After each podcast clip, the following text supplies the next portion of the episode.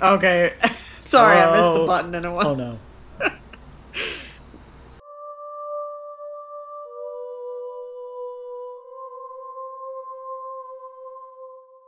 We're back. For us, it's only been a matter of seconds since we recorded our last one. Welcome back to Oddities, everybody. That's right. I'm Cassie. Welcome. And I'm Anna. Welcome back to Strange Town. welcome back to Strange. Oh, I didn't say it! Oh, the last one. Damn it! Alright, welcome back to fucking Strange Town, everybody. Buckle up. So, uh, before I forget, we're on social media. Everything's listed in our description box below. Uh, we are on Patreon. If you would like to donate to our show, you can find us under Oddities Podcast. Patreon is spelled P A T R E O N. How do you spell oddities? O D D I T I E S. That's right, and that's also in the description box. As is our email, oddities.talk at gmail.com. If you have any stories you would like to share, or topics that you would like us to cover in a future episode, or you've listened to an episode and want to share your thoughts, we'd love to hear them. Please. Or you or you want to say hi. Yeah, say hi, stop by, you know. Yeah, we're chatty. That we are. And, uh, okay, that's it. Bye now. Bye. um, yes. So I would ask you how you're doing, but like, we already know how we're both doing because we just talked about it. But Yeah, so for everyone that doesn't know, we like to pre-record our episodes. We're doing two episodes back to back today, so we literally finished recording one and now we're recording a new one, so we We're know how the other it. one's doing.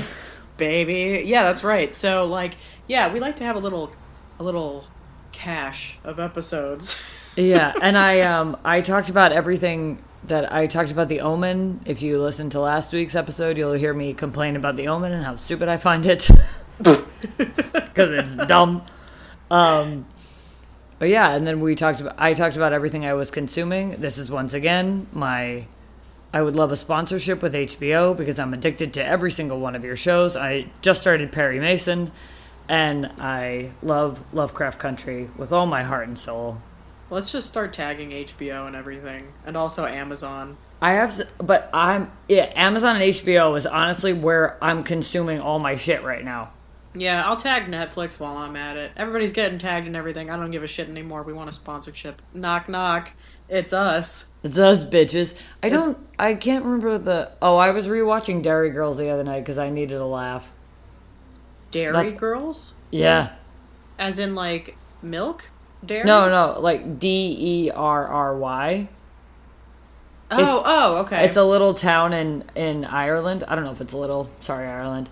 But they're- Sorry, Ireland. It's, it's one of the funniest shows I've seen in a really long time, That's cool. Um, and that's I on was Netflix. Hashtag Netflix. hashtag Netflix, hashtag not sponsored, hashtag we'd like to be. Um, I was sharing a funny story with Anna before we started recording again, and now I'm going to share it all with you. Uh, so, for quite a while now, my computer's been acting up, as in very, very slow, as in it would take 10 minutes for the internet to open up, as in really, really, really, really As in, it took a full four and a half hours for you to update. I mean, if you've been listening to oddities long oddities long enough, you know that we struggle with technology occasionally. Yeah, you know the relationship. So, plot twist the other day, I decided, hey, my recycling bin, you know, I haven't emptied that in a while. I think I'll do that. Turns out I had 30,000 items in my recycling bin. And so now my computer is much faster, everybody, and it's it's much smoother. I just can't get over that your computer's just like ah. It took it took 10 minutes to empty. the poor thing. All this time I've been so angry at my laptop, and it's a really nice laptop, and there was and it was like no reason that it should have been doing that. And so then when I discovered the 30,000 items, I thought, "Oh my god, I did this to myself." You poor angel, you've been struggling silently for so long. You poor thing, I finally heard your cries, and so that that happened. That fucking kills me. And so that was that. Um Wow, nice short intro for you. Isn't that like a nice change of pace, everybody? I know. It, it won't last long, don't worry. No, everybody shut up. It's coming back next week. so, anyway, uh, let's get started, shall we? And prior to recording, we deemed that I would start this episode. Yeah. All right, everybody. Everybody. Wash your hands, everybody, and buckle up. I don't know why I said wash your hands, but do but that also, anyway because everybody wash your hands and wear Wash your your masks. And wear your masks. Anyway, today, folks, I am telling you about Jack the Ripper. I'm so excited. Wanna na. I know very basic knowledge about Jack the Ripper. And he's not called Jack the Ripper because he ripped his pants. Mm. Anna just goes, mm. okay, Jack the Ripper was a dickhead Yes. and also an unidentified serial killer active in the largely impoverished areas around the Whitechapel district of London in 1888. Um, in criminal case files and contemporary journalistic accounts, the killer was known as the Whitechapel murderer and also Leather Apron. uh, no, enough of that. I, ha- veto I hate that. that. I hate Leather Apron. What is that? That's what is that's stupid. That sounds right. so uncomfortable. Um, attacks that were generally chalked up to Jack the Ripper um, typically involved female prostitutes who lived and worked in the slums of the East End of London. Um, and their throats were cut prior to abdominal mutilations, including the removal of internal organs from at least three of the victims. Um, and that led to proposals that the killer had some kind of anatomical or surgical knowledge. Although, I don't know. We'll get into that. Rumors that the murders were connected intensified in September and October of 1888, and numerous letters were received by media outlets and Scotland Yard from individuals claiming to be the murderer. Very Zodiac. Very. Okay. Uh, the name Jack the Ripper originated in a letter written by an individual claiming to be the murderer, and the letter was disseminated in the media. The letter is widely believed to have been a hoax and may have written by journalists in an attempt to heighten interest in the story and increase newspaper circulation. Um, there was another letter called the From Hell letter, received by somebody named George Lusk of the Whitechapel Vigilance Committee, and it came with half of a preserved human kidney, purportedly taken from one of the victims. So that's disturbing. How would you like to get a letter in the mail and all of a sudden there's half of a fucking kidney in there? Also, what the hell does a kidney look like? Well, like the beans, actually. That's the shape. Oh, does it? Yes. Is it? How how big are we talking here? They are not the size of beans. no, no. I mean, I can tell you that much. but is it bigger than an average hand? You know, I don't know. I would say maybe it's like the size of a hand. Hmm. I don't know. I I have many degrees, but a medical degree is not one of them. I know, and I just always assume you know shit like this. I love you for that, but I don't. I couldn't tell you. They are, like I said, not the size of a bean. Uh, I think if I were to guess, they'd probably be about the size of a hand, but I could be wrong. Don't quote me, everybody. Can you everybody, imagine getting that in a in a package? I'd be like, what the fuck?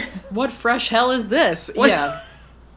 So, um, the public became increasingly uh, like more aware of this killer known as Jack the Ripper, mainly because of both the extraordinarily brutal nature of the murders and also high media coverage.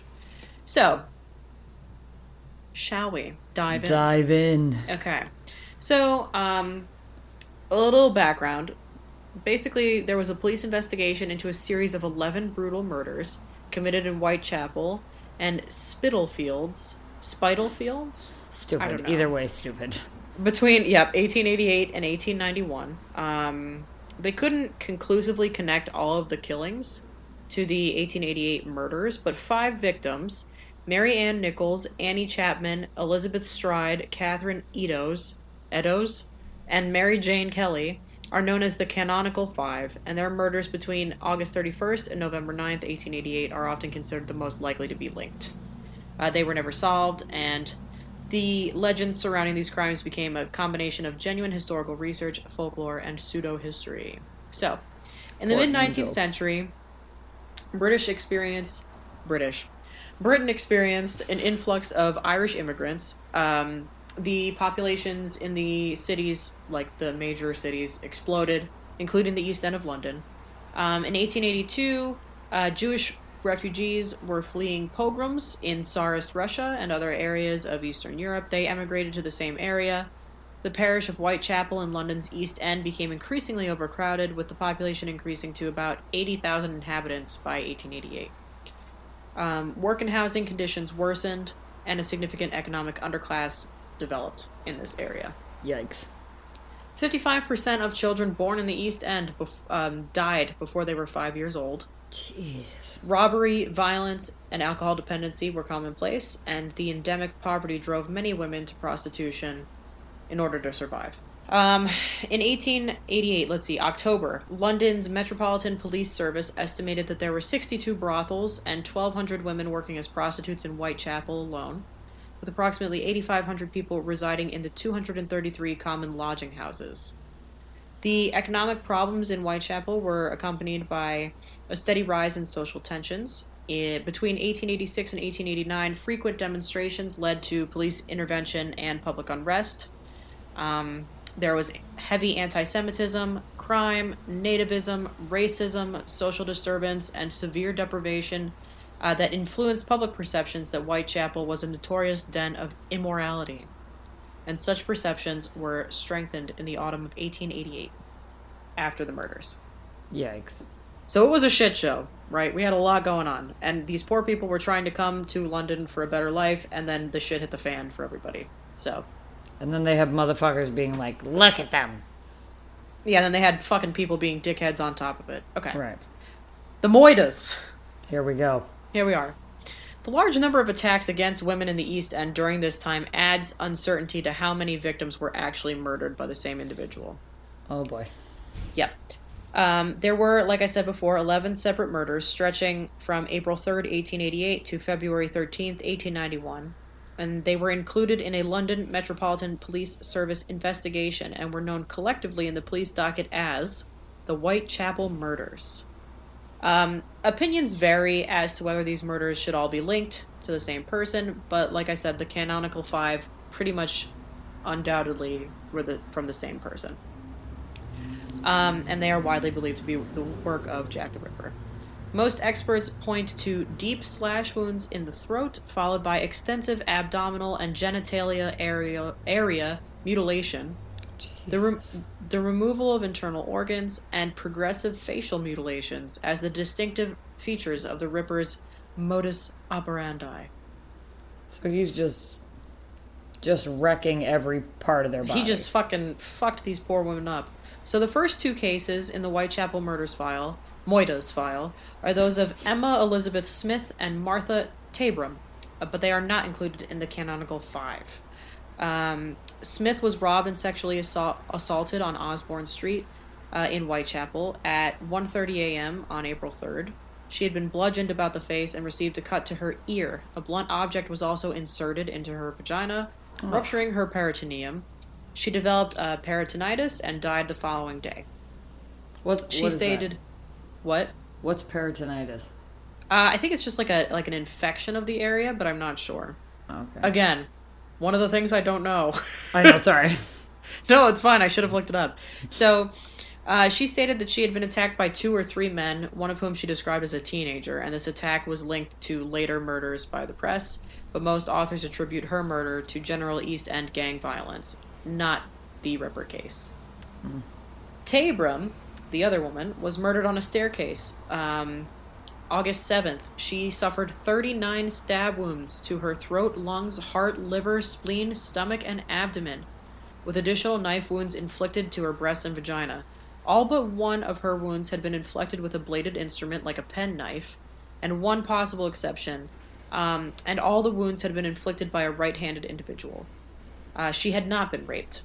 Um, the savagery of this murder and lack of an obvious motive, and the closeness of the location and date to the later canonical five, lead police to more closely link this murder to those committed by Jack the Ripper. Right. Uh, but she had been repeatedly stabbed and had not suffered any slash wounds to her throat or abdomen, which makes her different from the others. So here come the five. All right, so as stated, that's Mary Ann Nichols, Annie Chapman, Elizabeth Stride, Catherine Eddowes, and Mary Jane Kelly. Sorry, my What is- blinds are freaking out. Ghosts. Um, Mary Ann Nichols was discovered at 3:40 a.m. Friday, August 31st, 1888, in Bucks Row. uh, Whitechapel. She had last been seen alive about an hour before the discovery of her body by a Mrs. Emily Holland, with whom she had previously shared a bed at a common lodging house. And she was walking in the direction of Whitechapel Road. Her throat was severed by two cuts, one of which completely severed all of the tissue down to the vertebrae. Uh, so that's serious. I mean, there's is. a there's a lot to get through before you get there. Oof. Um, and the lower part of her abdomen was partly ripped open by a deep, jagged wound. Several other incisions inflicted to the right side of her abdomen had also been caused by the same knife. Each had been inflicted in a downward thrusting manner. A week later, Saturday, September 8th, the body of Annie Chapman was discovered um, at about 6 a.m. near the steps to the doorway of the backyard of 29 Hanbury Street. Um, just like Mary Ann Nichols, the throat was severed by two deep cuts. Her abdomen had been cut entirely open, with a section Ugh. of the flesh from her stomach being placed upon her left shoulder, and another section of skin and flesh, plus her small intestines, being removed and placed above her right shoulder. Which this this becomes like common. You'll see. right. Um, her autopsy also revealed that her uterus and sections of her bladder and vagina had been removed. Ugh. At the inquest into her murder, um, Elizabeth Long described having seen Chapman standing outside 29 Hanbury Street at 5:30 a.m. in the company of a dark-haired man wearing a brown deer stalker hat and dark overcoat, and of a shabby genteel appearance. According to this eyewitness, the man asked Chapman the question, "Will you?" in which Chapman had replied, "Yes." I don't know what that means. Right. I don't what know does that what. mean? What does that mean? But I don't know. Um, Elizabeth Stride and Catherine Eddowes were both killed in the early morning hours of Sunday, September 30th, 1888.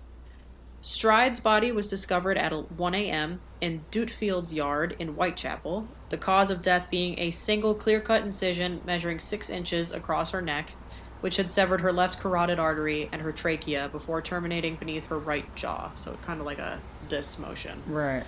Um, the absence of any further mutilations to her body has led to uncertainty as to whether this was Jack the Ripper or not, because they think maybe he might have been interrupted, or I don't know. Several witnesses later informed police that they had seen Stride in the company of a man um, in or close to Berner Street on the evening of September 29th and in the early hours of September 30th, but each gave differing descriptions of him.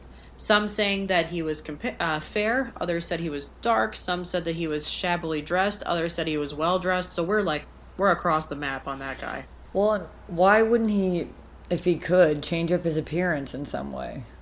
Yeah, right? Like maybe, I don't know, put on a different coat or I don't know. Right. Yeah.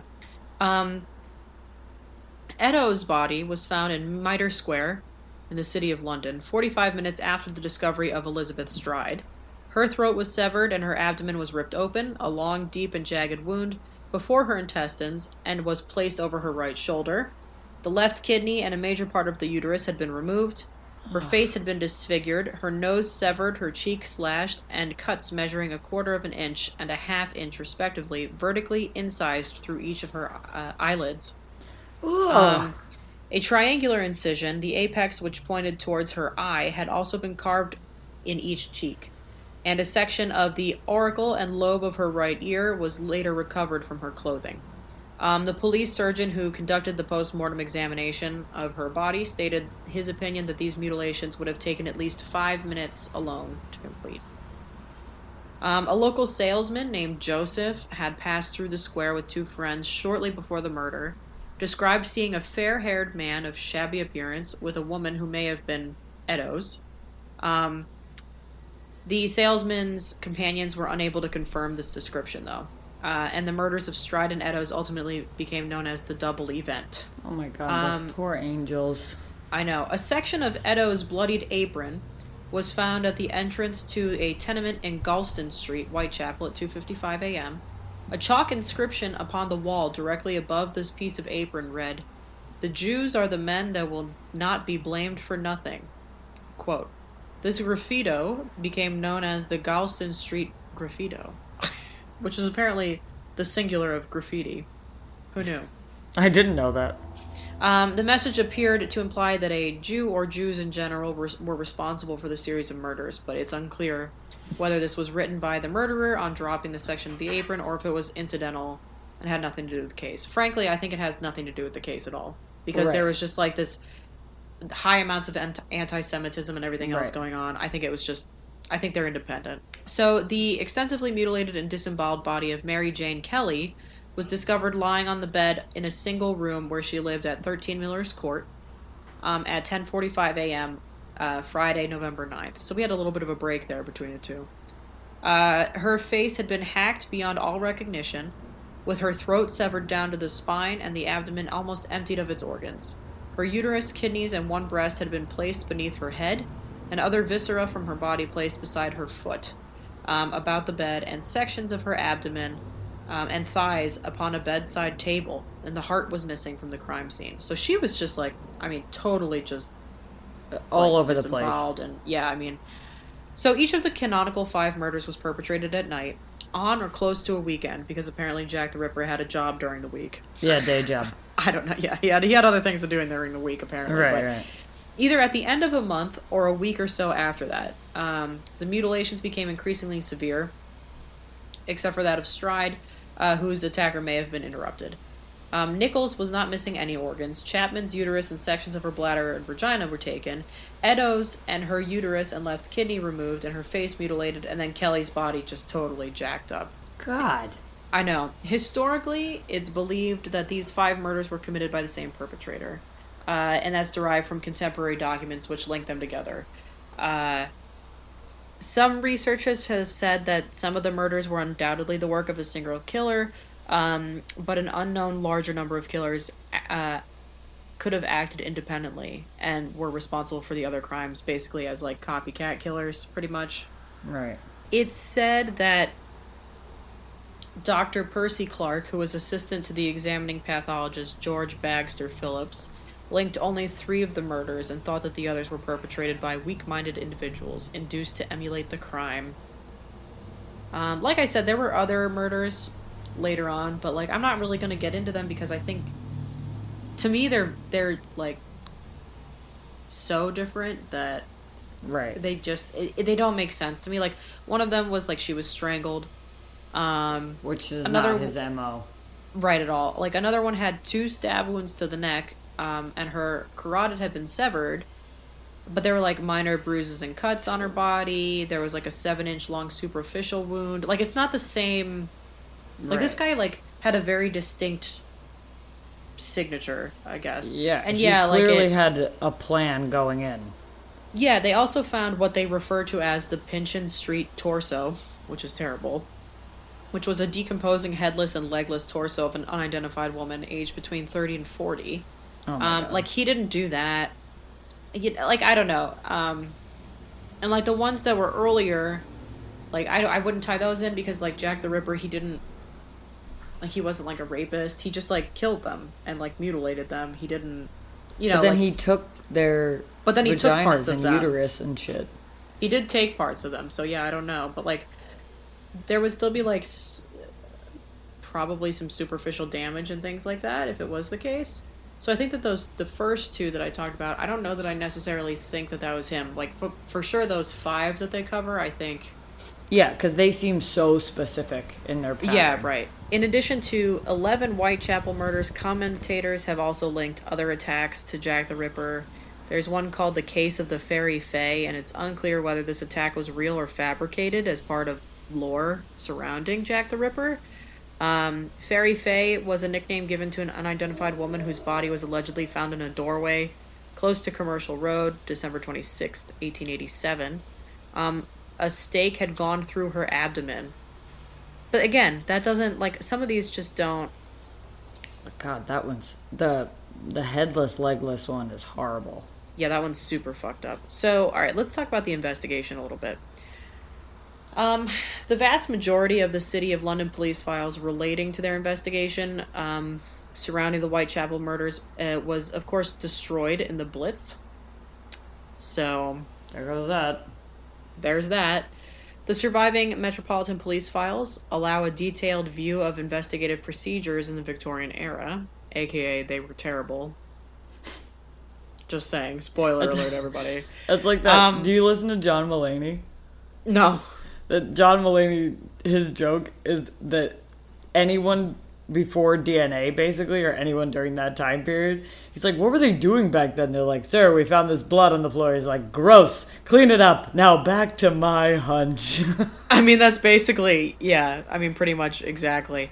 Um, suspects were identified, traced, and either examined more closely or eliminated from inquiry.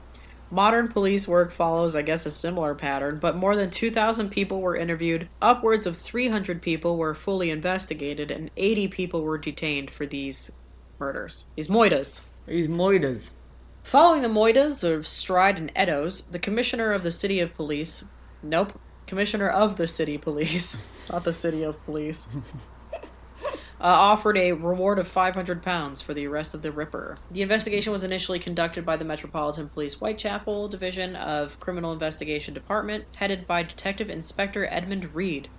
After the murder of Nichols, uh, Detective Inspectors Frederick Aberline, Henry Moore, and Walter Andrews were sent from the central office at Scotland Yard to assist. Um, City of London police were involved under Detective Inspector James McWilliam after the Eddowes murder, which occurred within the City of London. Um, the overall direction of the murder inquiries were it was hampered by the fact that the newly appointed head of the CID, Robert Anderson, was on leave in Switzerland. Oh, see ya. It's like, dude, come on. But whatever. I'm just saying. Uh, T- taking a vacation at a terrible time, pal. yeah, for sure. Butchers, slaughterers, surgeons, and physicians were suspected because of the manner of the mutilations. Um, a I'd lean note- more towards butcher, but yeah. Yeah. A surviving note from Major Henry Smith, acting commissioner of the city police, indicates that the alibis of local butchers and slaughterers were investigated with the result that they were eliminated from the inquiry. Why? from- I guess they all had alibis for all of these oh, murders. all of these I- people. all of these people, I guess. Um, a report from Inspector Swanson to the Home Office confirms that 76 butchers and slaughterers were visited, and that the inquiry encompassed all of their employees for the previous six months. Um, Either they're really overstating this, or they were incredibly thorough. And somehow, I feel like they weren't incredibly thorough. yeah, I feel like that the the latter is not the case. So, uh, they did do some like criminal profiling. They asked police surgeon Thomas Bond to give his opinion on the extent of the murderer's surgical skill and knowledge. Um, he said that the character of the Whitechapel murderer is the, uh, or he didn't say this. This is just a side note. The the character of the Whitechapel murderer is the earliest surviving offender profile. Um, his assessment was based on his own examination of the most extensively mutilated victim uh, and the post-mortem notes from the four the other four canonical murders. And he said quote all five murders no doubt were committed by the same hand. In the first four the throats appear to have been cut from left to right. In the last case owing to the extensive mutilation it is impossible to say in what direction the fatal cut was made. But arterial blood was found on the wall in splashes close to where the woman's head must have been lying um, all the circumstances surrounding the murders lead me to form the opinion that the women must have been lying down when murdered, and in every case, the throat was first cut. Um, he was strongly opposed to the idea that the murderer possessed any kind of scientific or anatomical knowledge, or even the technical knowledge of a butcher or horse slaughterer. In his opinion, the killer must have been a man of solitary habits, subject to periodical attacks of homicidal and erotic mania with the character of the mutilations possibly indicating satyriasis, which I don't know what that is. I, I'm not gonna. I'm not even gonna pretend like I know what that is. um, but Bond also stated that the homicidal impulse must have been developed from a revengeful or brooding condition of the mind, or that religious mania may have been the original disease. But I do not think either hypothesis is likely. Uh, there is no evidence that the perpetrator engaged in sexual activities with any of the victims, yet psychologists suppose that the penetration of the victims with a knife and leaving them on display in sexually degrading positions with the wounds exposed indicates that the perpetrator derived sexual pleasure from the attacks. This view is challenged by others who dismiss such hypotheses as insupportable supposition. I don't know. I mean, I think I could kind of get behind that. Yeah, I think so. It's the yeah, Yeah. it's the humiliation thing that's Yeah, right. Exactly. Um, In addition to contradictions and unreliability of contemporary accounts, attempts to identify the murderer are hampered by the lack of surviving forensic evidence. Um, DNA analysis on extant letters is inconclusive. Um, available material that has been handled so many times is too contaminated to provide meaningful results. So basically, we got nothing. We got shit. Yeah. So there are some some suggestions as to who this could be. And in fact, when I was researching this, like the list of potential suspects was fucking humongous. I mean, huge. So I tried to boil it down to some some possible ones that I thought, but there were like a lot. So the concentration of the killings around weekends and public holidays and within a short distance of each other indicated to a lot of people that the Ripper was in regular employment and lived locally. Um, others thought that the killer was an educated upper class man, possibly a doctor or an aristocrat, um, who ventured into Whitechapel from a more well to do area. Uh, such theories draw on cultural perceptions like the fear of the medical profession, mistrust of modern science, or the exploitation of the poor by the rich. Uh, suspects proposed like a bunch of years after the murders include virtually uh, anyone remotely connected to the case, which is why there's so many of them. So let's see. One of them is Montague John Druitt. Uh, he, he was a Dorset born barrister who worked to supplement his income as an assistant schoolmaster uh, until his dismissal shortly before his suicide by drowning in 1888. His decomposed body was found floating in the Thames near Chiswick on December 31st, 1888. Uh, some modern authors suggest that Druitt may have been dismissed because he was a homosexual and that this could have driven him to commit suicide. However, his mother and his grandmother suffered uh, mental health issues, and it is possible that he was dismissed because of an underlying hereditary psychiatric illness. His death shortly after the last canonical murder, which took place on November 9th, led Assistant Chief Constable Sir Melville Macnaghten to name him as a suspect. However, he incorrect, incorrectly described the 31 year old barrister as a 41 year old doctor. So, big oops there. What the fuck? I know. Um, and on September 1st, the day after the first canonical murder, Druitt was in Dorset playing cricket, and most experts now believe that the killer was local to Whitechapel. So he's been pretty much, like, removed. Cleared. Yeah. Um, there's Suwarin Klo- Klos- Klosowski. Yep, perfect. Jesus. Got it. Nailed it. Yep. hmm His alias was George Chapman, no relation to victim Annie Chapman.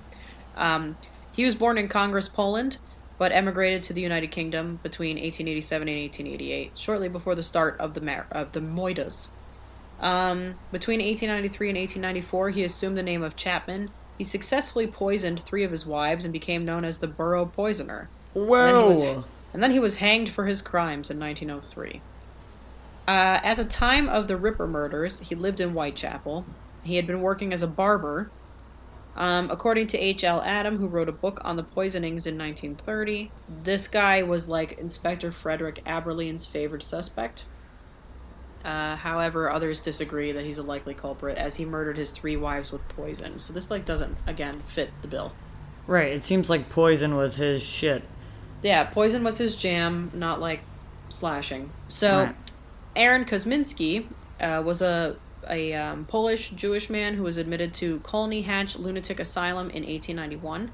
Um, he was named a suspect in 1894, uh, and basically, he wrote that this guy had been identified as the Ripper, but no pr- prosecution was possible because the witness um, was also Jewish and refused to testify against a fellow Jew.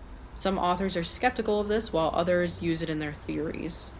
Um, he stated that no one was ever identified as the Ripper, which directly contradicts um, a different person's recollection.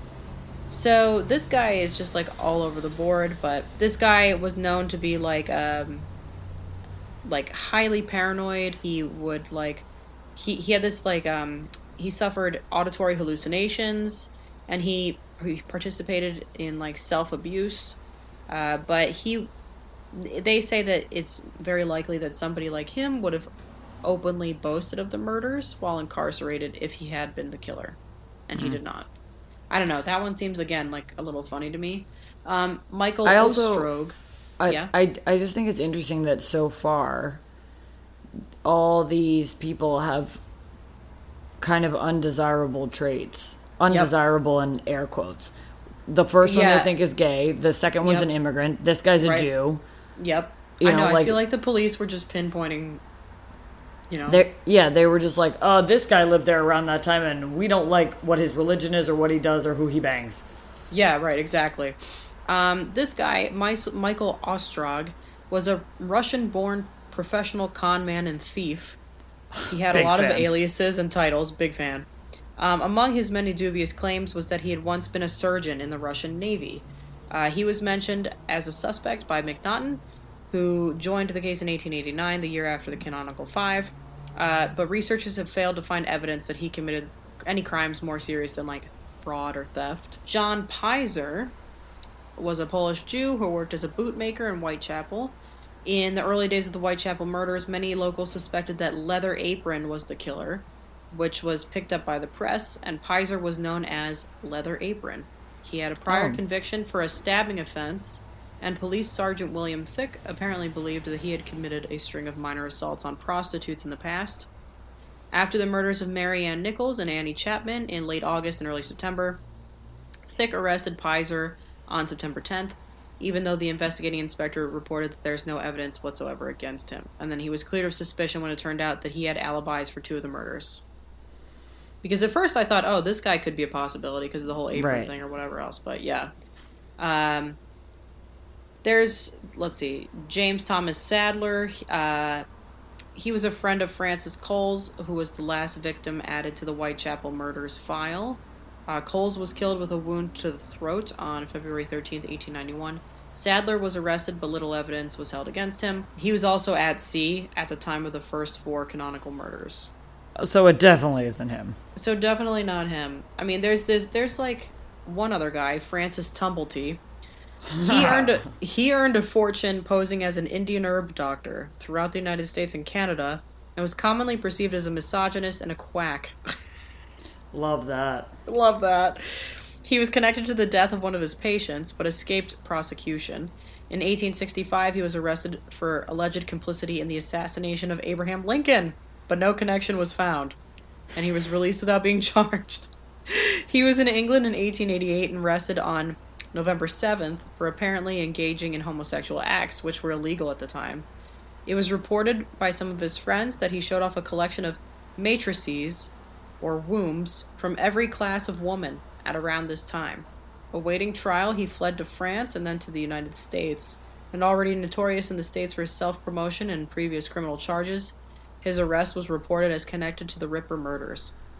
Um, American reports that Scotland Yard tried to extradite him were not confirmed by the British press or the London police, and the New York City police said there is no proof of his complicity in the Whitechapel murders. That guy seems a little fishy to me. That guy is very fishy. I will Right, agree he's- that that guy is very he's- fishy. He's got like a collection of wombs. I mean, And that he fled. Yeah, and then I mean, the press put forth like a bunch of possibility. I mean, there was just this was just like a fucking shit show. They've got a duke on here. I mean, the list is absolutely massive. And Probably was the. Duke. I I put my money on the duke. Um, and then of course, like I mentioned, there were all these letters that were sent in. Um, some of them were like well-intentioned offers of advice on how to catch the killer, but most of them were just like hoaxes. Um, hundreds of letters claimed to have been written by the killer himself, and basically they just they covered all kinds of things from, um, like one was the dear boss letter, which was dated September 25th and postmarked on the 27th. Uh, it was received that day by a news agency and was forwarded to Scotland Yard. And initially, it was considered a hoax, but then when Eddowes' body was found three days after the letter's postmark, with a section of one ear obliquely cut from her body, the promise of the author to, quote, clip the lady's ears off, quote, gained attention. Eddowes' ear appears to have been nicked by the killer incidentally during his attack, and the letter writer's threat to send the ears to the police was never carried out. So, like, they have some strange coincidences in some of the letters, but Right. I don't know. To me, this is going to be kind of like one of the biggest unsolved mysteries of all time. I think so. I mean, and like so brutal, and, And so so dis- horrible. so horrible, so distinct. Um, I mean, this guy definitely had a very, very clear MO. Like all those other murders that they're trying to link to him, I don't buy. Um, just those five, but like that's enough, and they were so terrible. Right. And like I said, I mean, like it became you know common where he had like the piece of the skin over the shoulder, he had the like intestines over the other shoulder, like it like repeated. I don't know. The whole thing is just totally fucked up. And I think the only really interesting thing that they were talking about is that it was a wealthy person going into a less wealthy area. Yeah, And that idea is interesting to me because they kept describing him in shabby clothes. I know, right? So, it like, seems specific. Yeah, I mean, and like all the suspects that they had, there were some really outlandish ones. Obviously, a lot of the ones that I read, it's like, no, I don't know. I just think that, I don't know, whoever it was, they pulled it off. I, like, part of me believes that it could have been a doctor or a surgeon because, like, I don't know, they like removed the, the exact same things from like several of them, and I, I don't know, like, but the other part of me is like, yeah, but anybody could have just like cut a person open and been like, this looks neat, and then decided to take it from the other ones too. It's hard to say. The fact that the wounds were super jagged, um, I- Right. like, there wasn't any kind indi- of precision. yeah, to me indicates that it's not necessarily a doctor or a surgeon. He I just mean, went I in think- there and he was like, oh. Yeah, I mean, like, obviously, pretty much the throat cuts are the, what did the women in, you know, and like pretty much anybody who's anybody has that knowledge. Like, you don't need to be some kind of a specialist to know that if you slit somebody's throat, they're gonna die. They're gonna die. Right. So, like, to me, God, I don't know. Like, and and I mean, yeah, they interviewed all those butchers and slaughterers or whatever, but it's like. I, I don't know. I really don't know. Like I think. But how been- thoroughly did they do this? They Right. they completely misreported a guy's age and his job title. Yeah, this was the 1880s. Nothing was Right. They're like, jot this well." down. We're going home. good night, everybody. you know, Yeah. moitas. So Ugh. that is Jack the Ripper. There is so much out there about it. If you're interested, I encourage you to read more because it's like a. I, I spent like two hours on this, and there I like didn't even scratch the surface. And it's one of those, you know, obviously, we're never going to solve it. It's just the unknown that lasts forever. You got it. So that's Jack the Ripper. Jack the asshole. Yeah, for real. Yeah. What do you got for us today? I have something on a completely different note. Excellent. I'm going to talk about Forrest Fenn's treasure. Definitely thought you were going to say Forrest Gump, so. No. So a treasure? Like a real treasure? Oh, yeah. Oh shit. Okay, I'm ready. Well, we'll we'll talk about that. Okay. Okay. So Forrest Fenn was a pilot in the United States Air Force. He obtained the rank of major and it was awarded the Silver Star for his service in the Vietnam War, where he uh-huh. flew 328 combat missions in 365 days. Holy shit. That's a fuckload of combat missions. Jesus, in a very short amount of time. Wow, okay. That's you're barely taking off for weekends. Yeah. So he retired from the Air Force and he ran a gallery in Santa Fe, New Mexico with his partner and then with a partner and then with his wife. Oh. The gallery sold a variety of American Indian artifacts, paintings, bronze sculptures, and other art, including forged copies of works by Monet, Degas, and other artists. Oh, good. Okay, great. Forged being the key word there. Yes, right. Uh, the gallery grossed $6 million a year. Holy shit. But in 88, Fenn was diagnosed with cancer and was told it was terminal.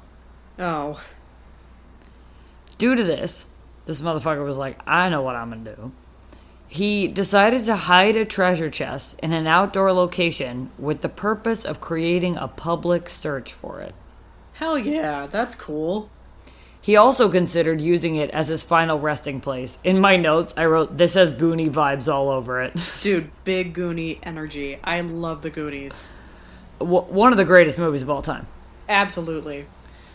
So in 2010, he recovers from his illness and self-publishes Oh. a memoir called because he was told it was terminal, but apparently he's he's hanging. Plot twist. Okay.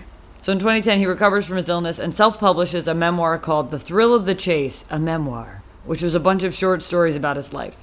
Love it. In it, he indicates that the chest contains gold nuggets, rare coins, jewelry, and gemstones. He went on to say that he hid the chest, quote, in the mountains somewhere north of Santa Fe. You know what? I think I've read about this guy. This sounds familiar. Yeah. Yeah. It, and it just, as I was researching it, it got, I saw that there was an update about it. He oh. says that he left clues in the stories in the book, especially in the poem found in the chapter Gold and More. Oh, okay. Such a hilarious chapter name. Which allegedly contains nine clues that will lead a searcher to the chest. Wow. What if he's just making all of this up, though? I got so far into this and I was like, is this motherfucker making this up? Yeah. So, the book and the story itself prompted a treasure hunt in the Rocky Mountains of New Mexico, Colorado, Wyoming, and Montana. The value was estimated to be around $2 million, depending on the appraisal of the items. How do they judge that? I don't know, because how can you appraise the items if you haven't seen the items? Also, how can you get that estimation if you don't know what's in it? How, how- Right, that's as what I'm far as you know, he could open it. Someone could open it, and it could have a, a, a drawing of a guy waving. Like, what do you know It is had in like there? fucking Burger King toys in it. So, apparently, Fer- Fenn claimed to make no money on the sale of the self-published books, out of concern for being labeled a fraud by critics. Okay. Which, all right. Before Yeah. this treasure hunt happened, in 2009, the FBI raided Fenn's home in an investigation of artifact looting, and some of the items in his home were confiscated by the authorities, but no charges were ever filed. Okay. So they came into his house and they were like, Bro, you took shit. And he was like, No. And they took some shit, but they never filed anything Oh. against him. Well, okay. All right. So clearly, like, you know how we were just shitting on police work back in like 1888? Okay. All right. 2009. Here we Federal are. Bureau of Investigation. Okay. So let's let's talk about the chest for a second. Let's. It was said to be a bronze box, estimated to be forged in the 12th century. Wow. Ooh. I have to say, if I'm making up shit, I'm saying it's from the 12th century. oh yeah. Oh yeah. According to Fenn, it weighs about 22 pounds and features scenes with knights scaling walls on ladders and maidens throwing flowers. Okay. Okay. Because of the popularity of the hunt, artists have made modern recreations based on Fenn's chest. So, motherfuckers love this guy and this idea. Oh idea. yeah. Let's. I'm going to talk about the people that searched for it and didn't make it. Oh. In 2017, the chief of the New Mexico State Police, Pete Kassetas, publicly implored Fenn to end the treasure hunt, stating, quote, he's putting lives at risk. Oh jeez. Okay. And here's why he said that. I don't think this was his intention though. I don't think so either. And some of these people. Mm, anyway. Okay. All In right. January 2016, Randy Bilyeu went missing and his body was discovered by workers along the Rio Grande in July. An autopsy could not determine the cause of death, but his ex wife declared that she thought that the whole thing was a hoax despite that he wanted to find the treasure. Uh. Okay.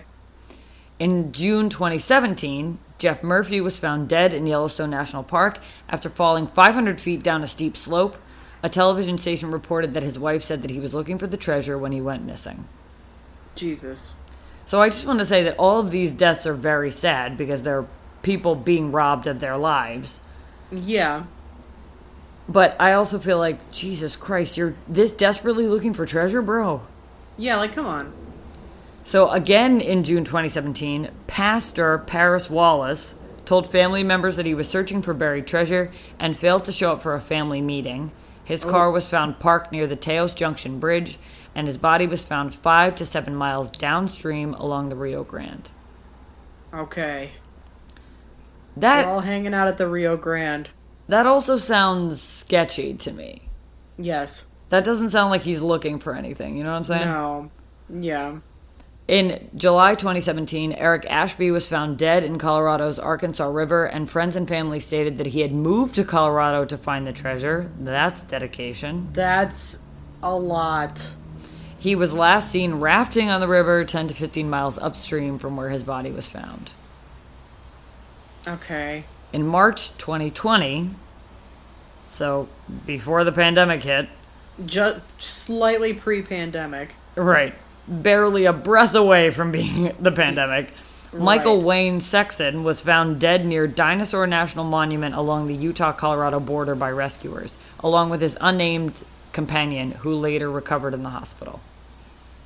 Well, Which, oof, gotta carry that shit with you your whole life. yeah, that's that's gonna be a heavy. Yeah, right. So there's been a ton of controversy around the people who are looking for the treasure. An unidentified searcher was arrested in New Mexico in 2013 and charged with damaging a cultural artifact. He was literally digging shit up. People were like, "You can't no, You can't do that. Yeah. Daryl Seller and Christy Strawn were detained by park rangers in Yellowstone National Park in April 2014 because they were digging and using a metal detector in the park. Enough. Enough. Stop. Yeah. Robert Miller, this one's my favorite one. This one's going to make me mm-hmm. laugh, sorry. Robert Miller was arrested for breaking and entering burglary and criminal damage to property in October 2018 when he broke into Fenn's property and hauled away a chest he thought was the treasure. Oops. This motherfucker Fenn was like, I want people to look for a treasure. And Robert Miller was like, I hear you. I'm coming to your house. knock knock. I'll bring the chips and salsa. Which I will say, I think that this is an interesting idea. However, people are crazy. People are too crazy for this. You have to assume that you're going to get wild people like this. People are going to be doing stupid shit and they're going to die. Like, come on, man. Yeah, people are too insane for like I love love the concept. But people Very are too good- fuck They're too fucked up.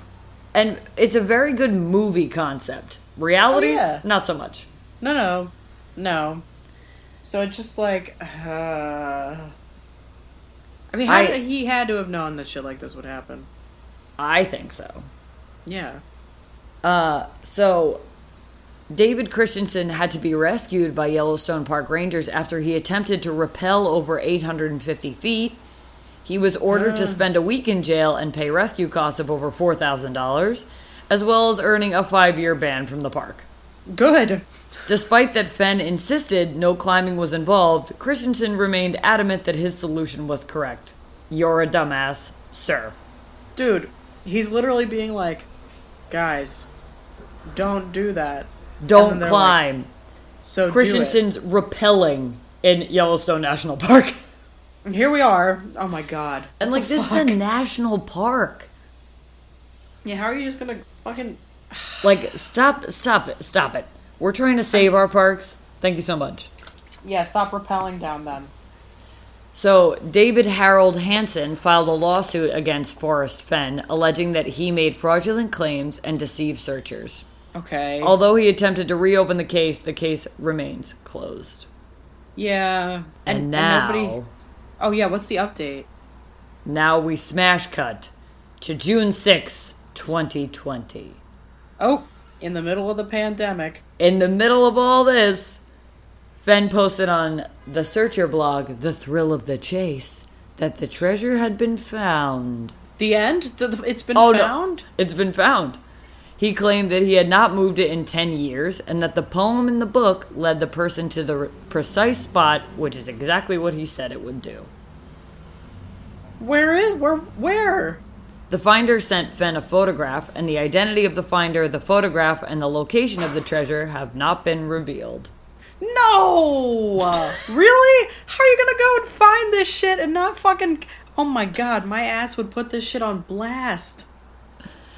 Fenn released further photos on the Thrill of the Chase blog site, including of himself examining the contents of the chest and one of it sitting in weathered condition on or near the site where it was found. Okay, but like, how do we know? I mean, he sold fraudulent shit like forgeries. So how do we know that all this shit isn't bullshit Right. that he has And in his chest? On July 22nd, 2020, Fenn further stated on the blog that the treasure's finder had authorized him to disclose that it had been hidden in Wyoming. Wyoming.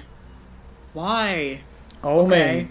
Wyoming. Yeah. I, wow. Okay. And that's my info on Forrest Fenn's treasure. I don't Wow. buy it. You don't buy it? Not really. What don't you? I think he's full mean? of shit. You don't think anybody found it? I don't think it was ever out there. Oh, you think he was just like playing this game and then he's just now he's just like posting up some fake photographs? I think it got him a lot of attention, which it sounds like is what he wanted. Yeah.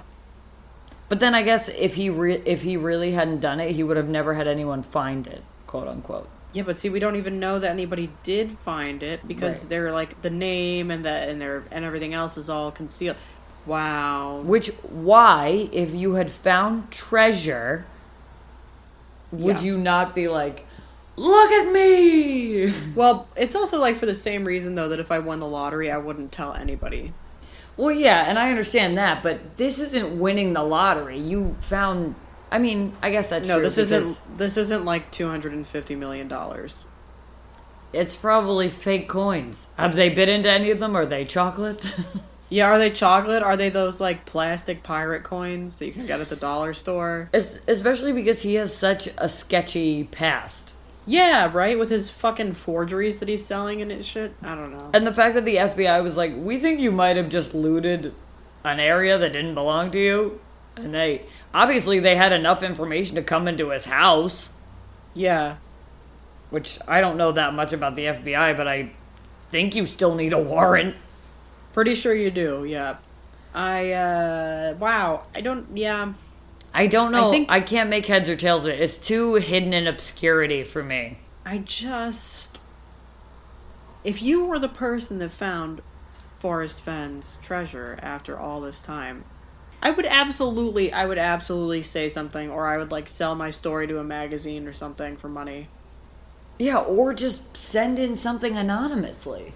Yeah, right. Like, why? I, yeah, I don't know. I feel like, yeah, maybe the finder was in fact the person who buried it in the first place. Right. Or my other thing is, was this person looking for it, or did they just find a chest They're and they just were like, like, oops, here I am in Wyoming. Oh, look, I found this 12th century chest. Like, they were like, did anyone Also- bury a 12th century chest with Burger King toys inside?